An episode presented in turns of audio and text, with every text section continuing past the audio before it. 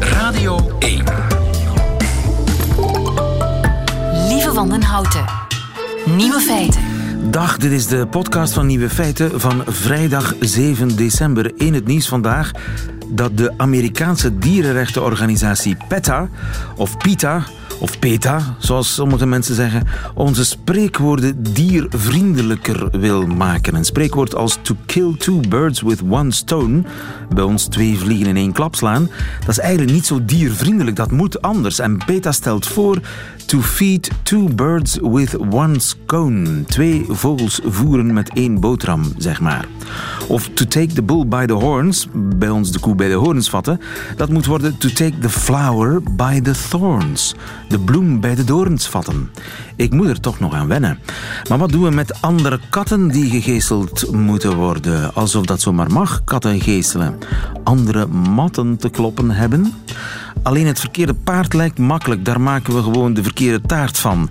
Of nee, dat is homofoob, de verkeerde taart. Moeilijk, moeilijk. Wacht, ik heb het. Op de anders geaarde taart wedden. Zie je wel, met een beetje creativiteit kom je er wel.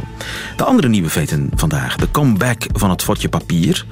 Hippe vogels maken tegenwoordig kerstplaten. De kleur van het jaar is levend koraal. En NOS-correspondent Sander van Horen, ook hij volgde de Mara-crash van de regering. De nieuwe feiten van Nico Dijkshoorn hoort u in zijn middagjournaal. Veel plezier.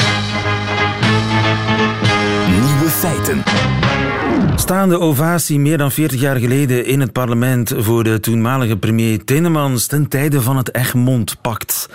Maar in tegenstelling tot Tinnemans gaat Michel niet naar de koning, maar naar Marrakesh en blijft de regering zitten. Stefan Sotjo, goedemiddag. Goedemiddag. U bent uh, grondwetspecialist van de KU Leuven. Premier Michel heeft gisteren gezegd dat hij de grondwet respecteert. Voor hem is het geen vodje papier. Wat mag hij daarmee bedoeld hebben? Dat was niet uh, helemaal duidelijk, maar mijn aanvoelen is toch dat hij daarmee bedoelde dat hij niet naar Marrakesh zal vertrekken alvorens een akkoord uh, te hebben van zijn regering. Um, en als dat akkoord er niet komt, wellicht de uh, partijen onder druk zetten om toch naar een consensus te streven. Maar als premier Michel naar Marrakesh gaat maandag, zonder de steun van de voltallige regering, zondigt hij dan tegen de grondwet? Oh, hij kan uh, altijd naar Marrakesh gaan. Wat hij niet kan doen dan, is naar daar gaan om de Belgische staat te, juridisch te, te binden. Want dan dat, zondigt hij tegen de grondwet? Dan zondigt hij tegen een belangrijke ongeschreven regel, namelijk dat alle belangrijke politieke beslissingen in ons land uh, door alle ministers samen collegiaal is dat uh, moeten worden genomen. Maar dat, en is dat een ongeschreven regel. Ja, maar wel een heel belangrijke regel. Um, laten we ons eens even ervan uitgaan dat die regel niet zou worden toegepast. Dan zou dat betekenen dat een individuele minister, in dit geval de eerste minister, maar het zou ook een andere minister kunnen zijn, um, uh, op eigen houtje, uh, met steun van een uh, meerderheid in het parlement, beleid zou kunnen voeren. En daarmee zou een heel belangrijk principe worden in gevaar gebracht. Dat is de eenheid van de uitvoerende macht. Dat zou leiden tot een cacophonie. Um, het is zo dat in de 19e eeuw zorgde de koning voor de eenheid van de uitvoerende macht. Het was de koning die samen met individuele ministers in het parlement de meerderheid ging zoeken en dan op die manier het beleid ging vormgeven. Ja, vandaag zouden we niet meer aanvaarden dat de koning zo'n rol speelt. De koning is niet democratisch gelegitimeerd. Dus er is maar één andere instantie die die eenheid van de uitvoerende macht kan belichamen. En dat is de ministerraad, de regering, alle ministers samen. Maar hij neemt eigenlijk meer een politiek risico dan een juridisch risico. Een politiek risico, maar wellicht ook een uh, juridisch uh, risico. Het is een uh, ongeschreven regel, een gewoonte. Maar in het verleden is het al zo geweest dat de rechtscollege, de Raad van State bijvoorbeeld, juridische consequenties verbond aan het niet naleven van een, een ongeschreven gewoonte rechterlijke regel. Of dat ook hier het geval zal zijn, is niet duidelijk. Het is zo dat het Hof van Cassatie in een oud arrest uit de jaren 80 van oordelen was dat er geen juridische sancties uh, konden worden verbonden aan het niet naleven van die uh, regel. Ja. Het is niet zeker of vandaag een rechtscollege uh, hetzelfde zal oordelen. Dat is afwachten. Maar eigenlijk is dat ook weinig, weinig relevant. Hè. Het is um, um, een, een, heel belangrijk politiek principe dat cruciaal is voor het functioneren van onze parlementaire democratie. Dus als de eerste minister dat toch zou doen, dat zou, zou, zou ongezien zijn.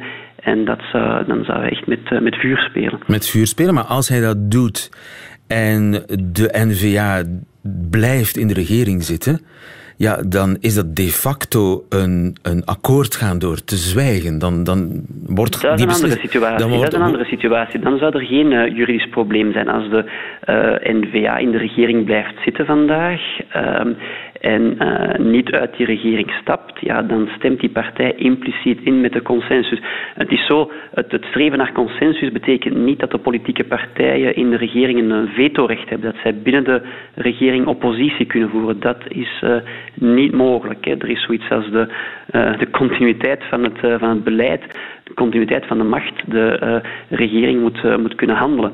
Dus wanneer er zich een consensus aftekent, en het is de taak van de eerste minister om die consensus te zoeken, af te tasten bij de verschillende partijen. Als blijkt dat al die partijen akkoord gaan en één partij kan zich niet vinden in de consensus die zich aftekent, ja, dan is het aan die partij om daar de uh, consequenties aan te verbinden en eventueel uh, op te stappen. Ja, en als de minister, de premier naar, naar Marrakesh gaat of naar New York zonder dat expliciet die consensus er is, ja, dan, dan ligt de kamp in, in het kamp van de NVA. Die moet dan of zwijgen en toestemmen of opstappen.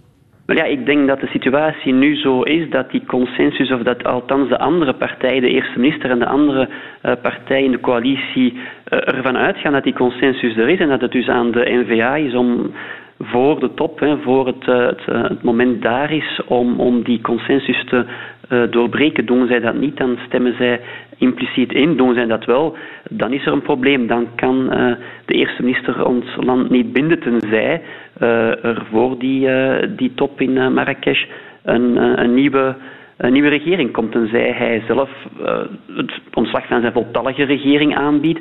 Of een ander scenario wat we nu horen, dat de N-VA-ministers vervangen worden door, de, door een ministers van de andere coalitiepartijen. Dat er terug een correct paritair samengestelde regering is die dan collegiaal en bij consensus kan beslissen. En dat kan snel gaan, hè. Dat, kan, dat, kan, dat kan onmiddellijk gebeuren. Dat kan onmiddellijk gebeuren. Wat is daarvoor nodig? Er is enkel een handtekening nodig van de koning en van de eerste minister. Dus uh, de koning uh, stelt, de, de grondwet stelt dat de koning de ministers benoemt en ontslaat. Maar dat wordt dan een, een minderheidsregering, toch? Dat zou dan een minderheidsregering komen. En dan gaan we echt geschiedenis schrijven, want dat zou de eerste keer zijn. Het is niet de eerste keer dat we een minderheidsregering hebben. Uh, in het verleden uh, is dat al geweest, is dat al gebeurd. Bijvoorbeeld de regering Tindemans in 74, IJskes in 58. Maar het zou wel de eerste keer zijn dat we een minderheidsregering krijgen, doordat ehm, de grootste partij, in dit geval de N-VA, 31 zetels, de grootste partij ehm, ontslag neemt uit de.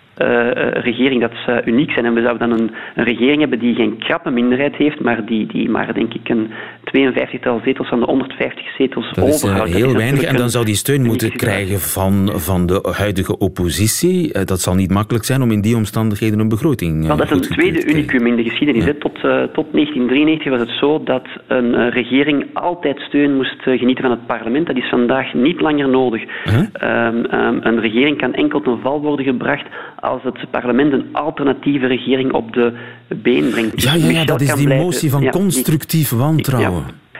Dus Michel kan in, in principe perfect uh, blijven zitten met zijn minderheidsregering.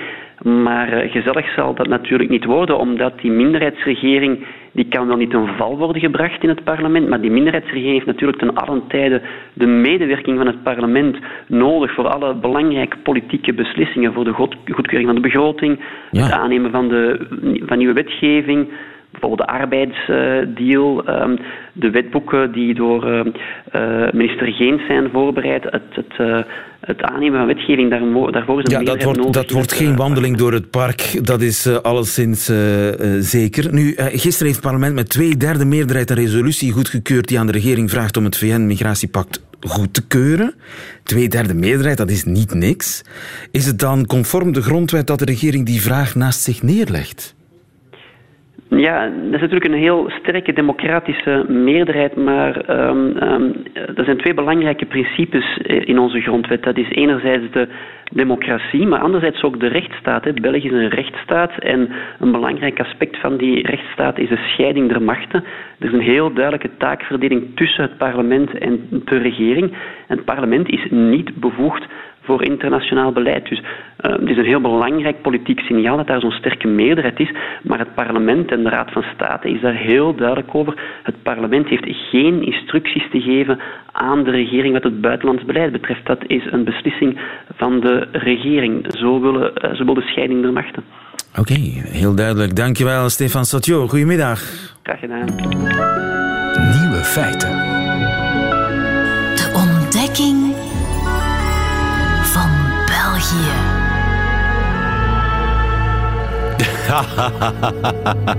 Je trekt een vermoeid gezicht.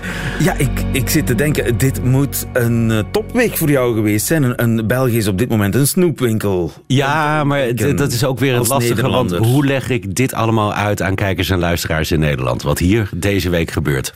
En ik, ik bedien me daar zelf bij van een, merkte ik van een aantal uh, beeldspraken. Ik bedoel, hè, de, de, de, de, terminale patiënt. We zien alleen de palliatieve zorg die wordt toegediend. Hardnekkige... Ja, het kabinet is gevallen. Weet therapeutische alleen... hardnekkigheid is al gevallen, ja, de term. Ja, ja het uh, kabinet is dood. Het weet het alleen zelf nog niet. Uh, is al over de afgrond aan het bungelen. Moet alleen het laatste zetje nog krijgen. Nou ja, dat soort termen. Je krijgt het niet uitgelegd.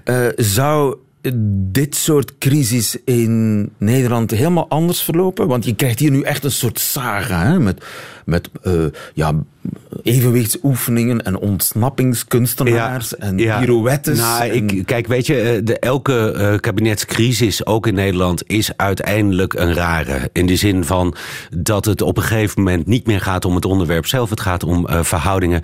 het gaat om elkaar de loef afsteken, de zwarte piet toeschuiven. Wij hebben daar trouwens een typische term voor. Nou, vertel hem. Dan weet ik hem tenminste voor zometeen. Politiek politicienne. Poli ja, ja, precies. Nou ja, dat hebben wij dan niet. Maar ja, dat is. Hoe noemen jullie dat? Um, weet niet of we daar een equivalent voor hebben. Nee. Misschien bestaat het ook niet. Nee. Maar goed, wat, wat, wat ik uh, merkte is dat mij gisteren... Ik heb de hele dag in uh, het parlement rondgelopen. Wat ik sowieso een feest vind. Want wij hebben op een gegeven moment ook zo'n mooie oude zaal gehad van de Tweede Kamer. Alleen in Nederland, we hebben het er al eens eerder over gehad in deze uitzending. Uh, doen we dat in de ban en zetten we een nieuw gedrocht neer. En hier, ja, die sfeer, je, je proeft het gewoon. De politieke historie. Maar goed, ik merkte dat ik toch begon te denken in beelden. En ik geef ze je even, dan, dan kan je er misschien verder mee. De man van de dag, ja, toch de rover. Hè? Uh, Peter de Rover, die uh, zoveel over zich heen heeft gekregen. Normaal gesproken is daar altijd Bart de Wever. Nu mag meneer de Rover het kennelijk uh, oplossen. De foto van de dag, die stond in Le Soir. Ik heb de fotograaf er niet bij kunnen halen. Dus nou ja, de eer komt hem toe. Maar het was Michel die als een soort van joepie met zijn vuistjes gebald zat. Dat vond ik een knappe foto. Want zo heeft hij het grootste deel van de avond gisteren er niet bij gezeten. Je zag zijn wallen onder de ogen alleen maar groter worden. Maar deze fotograaf heeft die foto gemaakt. En dan het bijschrift van Le Soir. Uh, voici le premier ministre au titre personnel. En, oh, heel goed. en dat vond ik wel een hele mooie. Want wat is dat in vredesnaam? Uh, het beest van de, van de dag is Calimero. Uh, de derde hond, in het zin van waar twee honden vechten om een been, gaat de derde ermee heen. Dat zijn er eigenlijk twee. Dat zijn de heren van Grieken en de Winter. Um, maar het gemis van de dag, dat is dan toch wel de interruptiemicrofoon. Nou, vertel, waar wil je het over hebben? De interruptiemicrofoon? Ja, wij hebben in Nederland uh, voor uh, het presidium en het spreekgestoelte waar uh, het Kamerlid of de minister op dat moment staat die het woord voert, hebben wij een, een bankje met, ik meen even uit mijn hoofd, een viertal microfoons. Ja, ja, ja, ja, ja. Je ziet ze soms staan in de Tweede Kamer, inderdaad. Wil je iets zeggen, wil je een interruptie plegen, moet je daar naartoe lopen, moet je wachten tot je het woord krijgt. Nou, hier moet je wachten tot je het woord krijgt, maar blijf je in je bankje zitten. Het leuke van die interruptiemicrofoon is dat je op een gegeven moment die spanning veel beter ziet. Je ziet namelijk op het moment dat iemand laten we zeggen, Peter erover, iets gezegd heeft en men is daar boos over, zie je mensen opstaan uit die banken, naar die interruptiemicrofoon toe lopen en daar in de rij staan. Daar staan soms al zes, zeven mensen die de man uh, in kwestie of de vrouw willen geeselen. En dan zie je veel beter die politieke spanning die er op dat moment is. Omdat je het verbeeld ziet. En hier blijft iedereen in zijn bankje zitten. Uh, beeld gisteren van de Partij van de Arbeid. Die klaar was met zijn speech. Maar er werd over en weer geïnterrumpeerd. Het ging al lang niet meer om de arme man. Maar hij moest blijven staan. Nou ja, dat heb je in de Tweede Kamer bij ons dan weer niet. En het maakt het debat. Wat ik verder hier veel spannender en directer vind. Wel zichtbaarder. En dat, dat ja, zouden ze hier toch eens moeten overwegen. Ja. Komen tot de woordenlijst. Nee, komen nog niet tot de woorden. Nee, wat, wil je nog, wat, wat, wat, wat heeft jou nu eigenlijk het meeste verbaasd? Nou, Calimero, hè, dat beestje van de dag. Um, wat ik niet snapte, hè, ook vandaag weer Theo Franke... die de kabinetszitting binnenloopt en zegt dat hij uh, zo enorm beledigd was... door die andere regeringspartijen. Dat je denkt van, maar wie is hier nou de fout in gegaan? Dat is toch de NVA. En die kunnen niet meer terug, kunnen niet meer zonder kleerscheuren ontsnappen. Dus die slaan om zich heen. Hoezo dat Calimero-effect? Maar ik stond gisteren in de wandelgangen met een aantal NVA'ers uh, te praten. En zij zien zichzelf nog altijd als die buitenstaander. Als diegene die uh, inderdaad de Calimero is, die altijd door de andere partijen gemangeld wordt. En dat was voor mij een goede leerschool. Je kunt het uh, uh, opereren van de NVA niet anders begrijpen dan door die bril. Zij voelen zich Calimero. Zij begrijpen niet dat de andere partijen een probleem met ze hebben. Het is ja natuurlijk inmiddels machtspolitiek. Het is het vege lijf redden. Maar het is toch altijd nog die Calimero die ja. op de achtergrond staat te maar, praten. Maar zo dralen niet beslissen. Ja. Tijd winnen. Ja. Strompelen. Ja. Is, is, dat verbaast jou dan niet, kennelijk? Nee, want ook in Nederland is het zo dat degene die de stekker uit een kabinet trekt, die leidt ele electoraal verlies. Uh, en uh, de analyse bij de NVA, zo er überhaupt nog iemand is die de grote lijn uitzet, want dat vraag je in een week als deze wel af, waar fout op fout zich stapelen. Maar de analyse lijkt te zijn, wij hebben hier nog altijd bij te winnen. Wij op een of andere manier uh, komen nu naar voren als iemand die het idee identitaire debat serieus neemt. Ja, ik bedoel, ik vraag mij maar af hoe je dat uitlegt. Want de, uh, de campagne van het Vlaams Belang, ik zou hem graag maken. Dat wordt uh, uh, scoren voor open doel. maar ja, de NVA lijkt er anders over te denken. En dus zie je wat er nu aan de hand is. Het kabinet is al gevallen. Iemand moet het laatste zetje geven, maar niemand wil diegene zijn. En dat kan nog een tijdje duren? Dat kan nog een tijdje duren. Maar ja, elke dag denk je, hè, zoals nu die extra zitting van ja, dit weekend kabinet. Misschien, ja. Wellicht. Ja, ja, drukke dagen ook voor ja, Je hebt geen en, tijd meer voor de woordenlijst, vrees en NOS, We houden het kort. Drukke dagen voor een NOS-correspondent uh, in, in Brussel. Het fotje papier. Um, de motie die gisteren werd ingediend, waar alle handtekeningen op. Wat is het vatje papier, niet de motie? De grondwet. Is de grondwet? Kijk eens. Goed. Uitgevonden door Leo Tindemans. Ja. 1978. Ja, heerlijk om uh, Hendrik Vuijen daar gisteren over te horen praten. De enige met een beetje historisch besef in de Kamer die inderdaad nog wist dat Tindemans die ander was die uh, dat in de Kamer had gezegd. Maar die ging vervolgens naar de koning om zijn ontslag aan te bieden. In tegenstelling tot uh, de huidige premier. Want dat was toen ten tijde van het Egmond-pact ook belangrijk. Het Egmond-pact. Van het Egmond-paleis. Maar je moet me eventjes uh, verschonen op dit moment. Ja, Egmond, ja, dat is een heel ingewikkeld verhaal. Maar het is een belangrijk moment waarbij de toenmalige, de voorganger van de NVA, de Volksunie, ook mee had onderhandeld over een groot akkoord, een communautair akkoord, tot de achterban zich begon te roeren. En ja, de, de, de, de Volksunie zich terugtrok. Ja. En dus eigenlijk was het ook een moment waarop dat de toenmalige NVA zeg maar, gespleten was tussen beleidspartij en uh, zweeppartij. Historici gaan me nu vermoorden, maar dat is in grote lijnen wat er... Wat, er, wat Te beginnen met je eindredacteur, die nu waarschijnlijk rood aanloopt. Nee hoor, nee, nee, het was zoiets. En, het en, en, en ja, de, de, de quote van Tindemans was... Uh, er was een negatief advies van de Raad van State. Ja. Maar zijn partijvoorzitters, inclusief die van de CD&V, de CVP toen, Ja. Martens, en Schils van de Volksunie, toenmalige NVA, die wilden dat hij toch dat Egmond-pact erdoor drukte. Maar, zei Tindemans, als de Raad van State zegt niet conform de grondwet, voor mij is de grondwet geen vodje papier, ik ga naar de koning. Ja. En dat is wel historisch correct, denk ik. Wie gelooft die mensen nog? Hoe bedoel je? Dat is ook een uitdrukking. Wie gelooft die mensen Wie nog? gelooft die mensen? Ja, maar dat is denk ik in Nederland hetzelfde. Dit is een politiek statement. Een politiek statement. Ja, dat is een, een, een staande uitdrukking. Wie gelooft die mensen? Dan denk ik dat ik de nuance niet... eh, Ja, uitgevonden door Yves Le Terme, waarmee hij destijds ten, strijde, ten strijde trok tegen Paars. Wie Oké. gelooft die mensen nog? Oké, je bent de equivalent van ons van de hoge heren, zeg maar. de hoge heren. De hoge heren Oh ja, in Den Haag, die allemaal zakkenvullers zijn. Dat is eh, weliswaar niet uitgesproken door politici, maar door eh, normale mensen die... eh, wie gelooft die hoge heren nog? Ja. Zoiets. Dankjewel Sander, blijf het voor ons volgen. Goedemiddag. Radio 1. Nieuwe feiten. Kerstplaten. Ze hebben niet zo'n goede reputatie. Jingle bells, jingle bells, jingle all the way. Last Christmas I gave you my heart. So this is Christmas.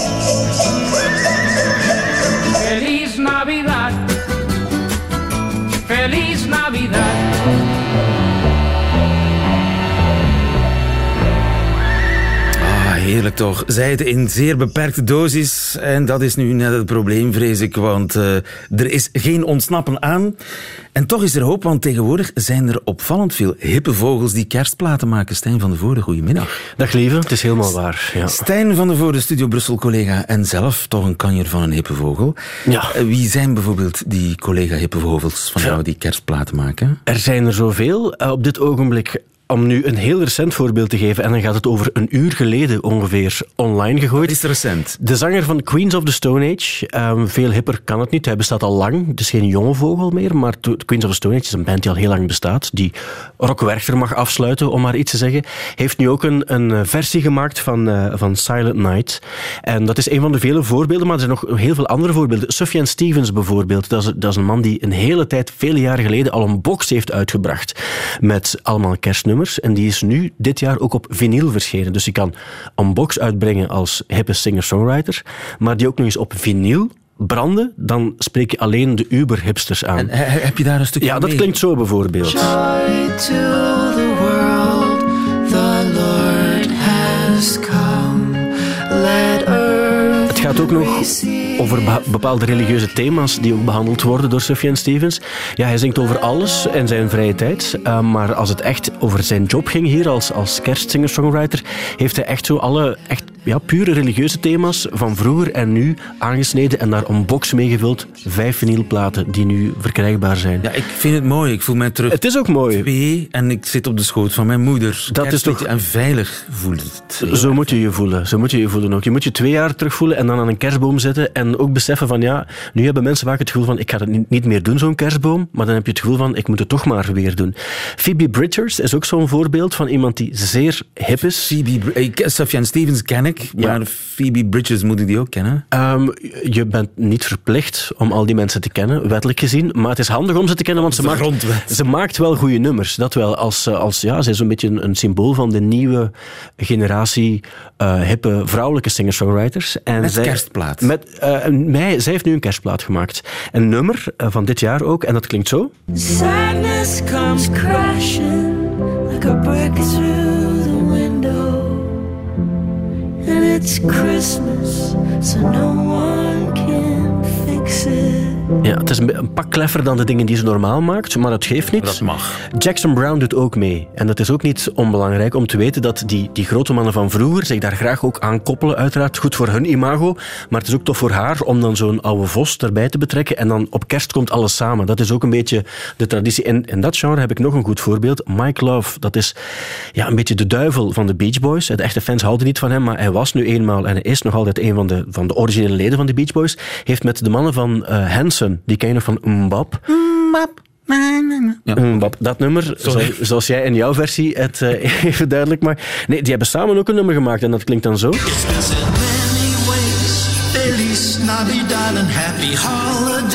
Ja. Je hebt een beeld, hè? het is een combinatie van iets heel vervelends en ook weer omdat Vooral bellet- vervelend. Dus, ja, die belletjes zitten erbij. Ehm, het is ook vervelend omdat je weet van, ja, die waren wel ooit in staat om onwaarschijnlijke nummers te maken.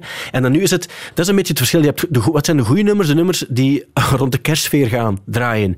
Maar die ook wel echt nog ehm, goed zijn. Die met de bedoeling van, ja, we maken iets in de sfeer, maar het moet een goed nummer zijn. En dan heb je de nummers met de belletjes. Dan weet je van, ja, het is een parodie, het is half ironisch, half hip, maar het is, het is niet leuk om naar te luisteren. En dat is, eh, dat is eentje uit die eh, categorie. Als ik er nog één mag geven, ehm, eh, dat is deze. It looks like a cold. hey, dat vind ik leuk. Dat is ook echt een heel tof nummer. Eh, Ingrid Michaelson is haar naam. Eh, haar ouders zijn gestorven. En daardoor heeft ze het gevoel gehad dat ze zelf nooit kerst in die familiale sfeer heeft kunnen vieren.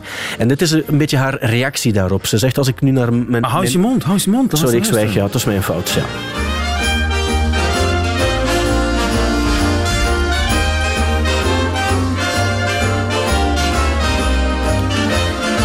Ingrid Michaelson, zo heet het toch? Ja, het nummer Noteer het. Looks Like a Cold, Cold Winter.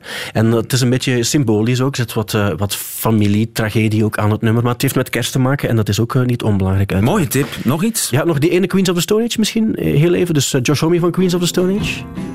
Oh, silent night. Holy night.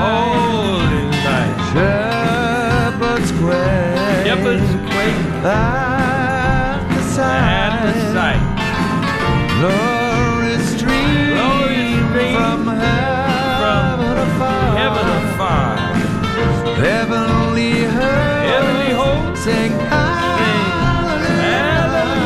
Dat is echt eh, kerst rond het kampvuur dan. Ja, met een Australische blueszanger. eh, C.W. Stone King is zijn naam. Silent Night. Zijn versie voor het goede doel uiteraard. Want dat is ook typisch aan die nummers die worden gemaakt voor het goede doel. Eh, en dit eh, is niet anders.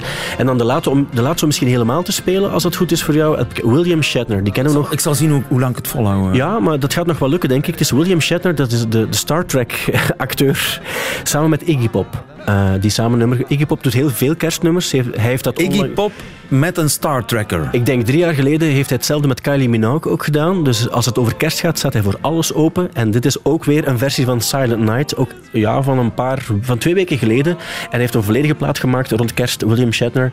En dat klinkt dan ja, zoals deze versie van Silent Night. Oké, alle tips die komen natuurlijk op onze site. Dankjewel Stijn van de Voorde. Goedemiddag. Silent night. Holy night.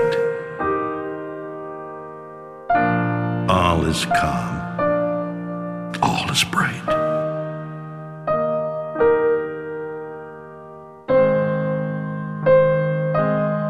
Round young virgin, mother and child. Holy infant, so tender and mild. Sleep in heavenly peace.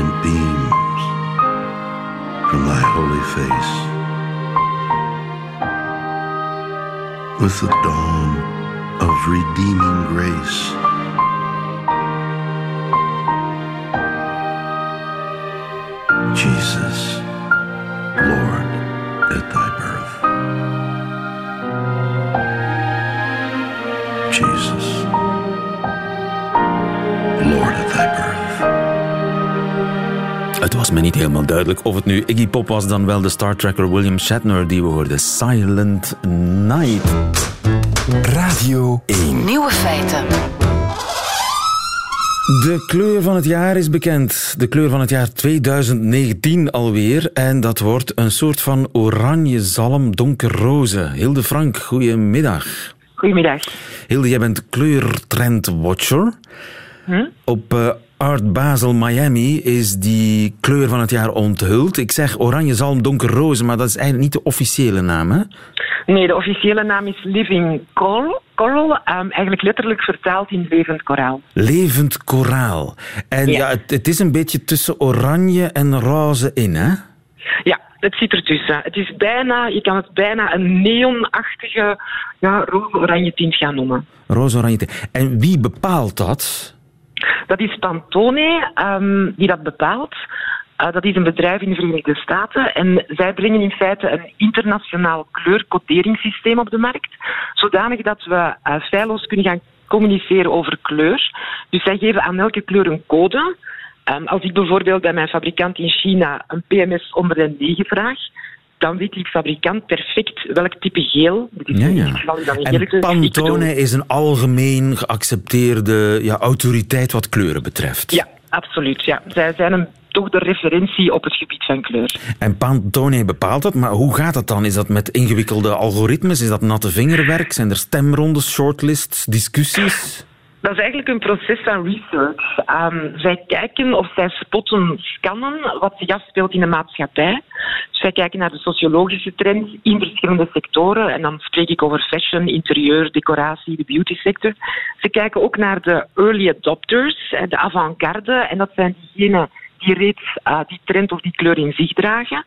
En dan gaan ze ehm, dat mengen in feite en als een soort van reactie op de actualiteit. En daardoor hebben ze nu die living coral of het levend koraal uitgeroepen. Als reactie op de actualiteit. En eh, Ja. hoe eh, oranje zalm donkerroze is de actualiteit dan? Wel, ehm, op dit moment is er een enorme digitalisering, eh, vindt er een enorme digitalisering plaats. Eh, heel veel touchscreens, social media, gigantische technologische vooruitgangen. Dus we krijgen een reactie en mensen zijn terug op zoek naar tactiliteit, eh, naar een kleur met een grote aaibaarheidsfactor. En het levend koraal heeft een grote aaibaarheidsfactor. Dat is een, een kleur met een heel goed feel-good gehalte, een zeer optimistische kleur, een zeer vreugdevolle kleur, ook een zeer flatterende kleur. Dus, ehm, Het is een beetje baarmoeder, een beetje vlezig, een beetje menselijk, een beetje warm. Ja, warm menselijk. Vandaar ook eh, die aanraking van de huid, die tactiele kleuren, dat we vooral vinden in de roze tinten. Ehm, daarbij komt ook nog het concept van mannelijkheid en vrouwelijkheid, die is enorm in beweging. Ja, emancipatie van de vrouw, het MeToo-effect, debat over de genders. Dus die neonkoraalkleur draagt dat mannelijke en vrouwelijke in zich. En dan leggen ze als laatste nog de link naar de natuur en milieuvervuiling, eh, koraalriffen in de zee, die hun kleur aan het verliezen zijn door de vervuiling van de zee. Ja, overigens, wat was dit jaar het kleur? Ah, dat was paars. Paars. Waarom, Ja. waarom heb ik daar niet zoveel van gemerkt? Of, of Mm, is je het, het ligt aan mij. Ja, nee, als je goed kijkt, zie je paars al opduiken. Heel veel. Ehm, in verschillende tinten. Dus een, een zwaar paars, maar ook lila tinten. Worden trouwens heel belangrijke kleuren naar 2019, 2020 toe. Ja, ja. En eh, dat, dat eh, Living Coral, dat eh, oranje zalm donkerroze, dat ga ik volgend jaar beginnen zien in het straatbeeld. Gaan er truien in die kleur, smartphone hoesjes in die kleur te zien zijn, haar. Ja, de echte, de echte adopters, de echte hippenvogels, gaan hun haar misschien in die kleur spuiten? Gaat overal, in alle sectoren gaat die kleur opduiken. Decoratieobjecten, kleding, tableware, meubels. Als je nu vandaag op Instagram-accounts kijkt, zie je overal al die kleur tevoorschijn komen. En tik gewoon eens in in Google, eh, levend koraal. Uh, je krijgt een gigantisch aanbod van producten. Ik ga erop letten. Dankjewel, Hilde Frank. Goedemiddag. Goedemiddag. Nieuwe feiten. Middagjournaal. Beste luisteraars. Gisteren is Pete Shelley, de zanger van de Buzzcocks, overleden. Ik heb ze zelf nooit live gezien, omdat ik een nep-punker was. Zo zou mijn band hebben geheten als ik in 1976 zelf een punkband had opgericht. De Faking Nico's. Of eh, de Scary Assholes. Dat klinkt natuurlijk veel minder goed dan de trillende lullen. Ik zou graag bij de bandvergadering zijn geweest waarin de Buzzcocks naar een passende bandnaam zochten. Laten wij ons de Tea and Milk Fuckers noemen. Nee, dat is veel te braaf. Er moet iets van opwinding in zitten. De Vibrating Nipple Suckers dan? En dan, na drie uur vergaderen, heel enthousiast zijn over de Buzzcocks. De zanger is overleden aan een hartaanval. Over een week zouden ze optreden in Utrecht. Op een of andere manier vind ik dat heel punk van die zanger. In Utrecht stonden de oude punkers hun t-shirtjes alweer voor te scheuren om een avondje nostalgisch te punken. En dat heeft altijd iets ongelooflijk treurigs. Ik was enkele jaren geleden met Tanja hier in Leiden naar een concert van de toen nog laatst levende bandlid van de Ramones, Marky Ramone. Het was alsof wij op een reunie van de middelbare school waren. Terwijl de band speelde, werden er voor het podium door allemaal dikke vijftigers herinneringen opgehaald aan de tijd dat ze nog geen vrouwen en kinderen hadden. Dat ontroerde mij. Ze hadden de wereld willen veranderen en daar stonden ze naar een bijna geheel dode band te luisteren. Aan het eind van het optreden kwam Marky zelf even achter zijn drumstel vandaan om te vertellen dat er bij de uitgang zijn eigen merk barbecue saus werd verkocht. Alle punkers die een kaartje hadden voor volgende week. Ze zullen het extra voelen door de dood van hun geliefde zanger. Je kunt brullen wat je wilt. Je kunt de tijd stop willen zetten en voor eeuwig in de jaren zeventig blijven hangen. Maar uiteindelijk lig je toch op een kerkhof naast iemand die van Duran Duran hield. De dood, die is pas punk. Die trekt zich helemaal nergens iets van aan.